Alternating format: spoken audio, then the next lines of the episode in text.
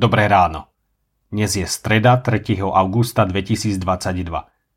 Bože slovo je pre nás zapísané v Evanieliu podľa Jána v 8. kapitole vo veršoch 37 až 45 nasledovne. Viem, že ste potomstvo Abrahámovo a predsa ma chcete zabiť, pretože sa moje slovo neujíma vo vás.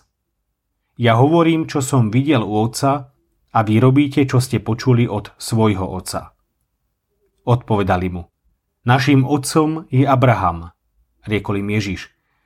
Ak ste Abrahamové deti, robte Abrahamové skutky. Ale vy ma chcete zabiť, človeka, ktorý som vám povedal pravdu, ktorú som počul od Boha. To Abraham neurobil. Vy robíte skutky svojho otca. Povedali mu. My sme sa nenarodili zo smilstva, máme jediného otca, Boha. Ježiš im povedal.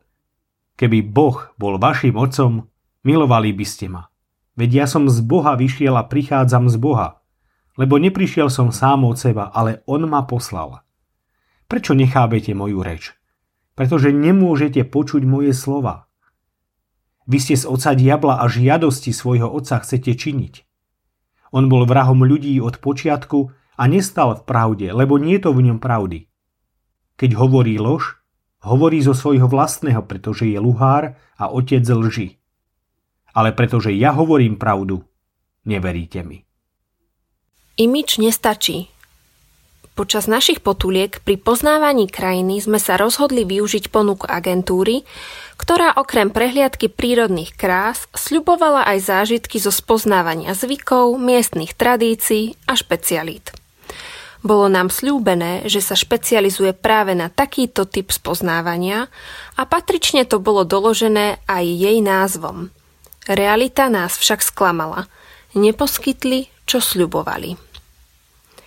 Z prečítaných slov vnímame niečo podobné. Židia, ktorí sa stretli s pánom Ježišom, sú presvedčení, že sú Abrahámovými dietkami. Pán Ježiš ich upozorňuje, ako veľmi je vzdialené to, čo hovoria, od toho, kde sa skutočne vo vzťahu k Pánu Bohu nachádzajú. O tom svedčí ich vzťah k nemu, k Božiemu synovi.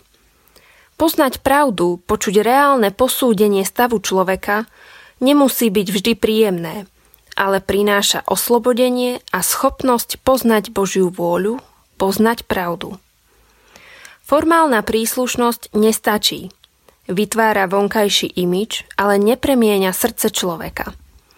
Preto musí z úst pána Ježiša zaznieť. Ale pretože ja hovorím pravdu, neveríte mi. Prosme o otvorené srdcia, aby sme boli schopní vnímať slova Evanielia aj Božie napomenutia.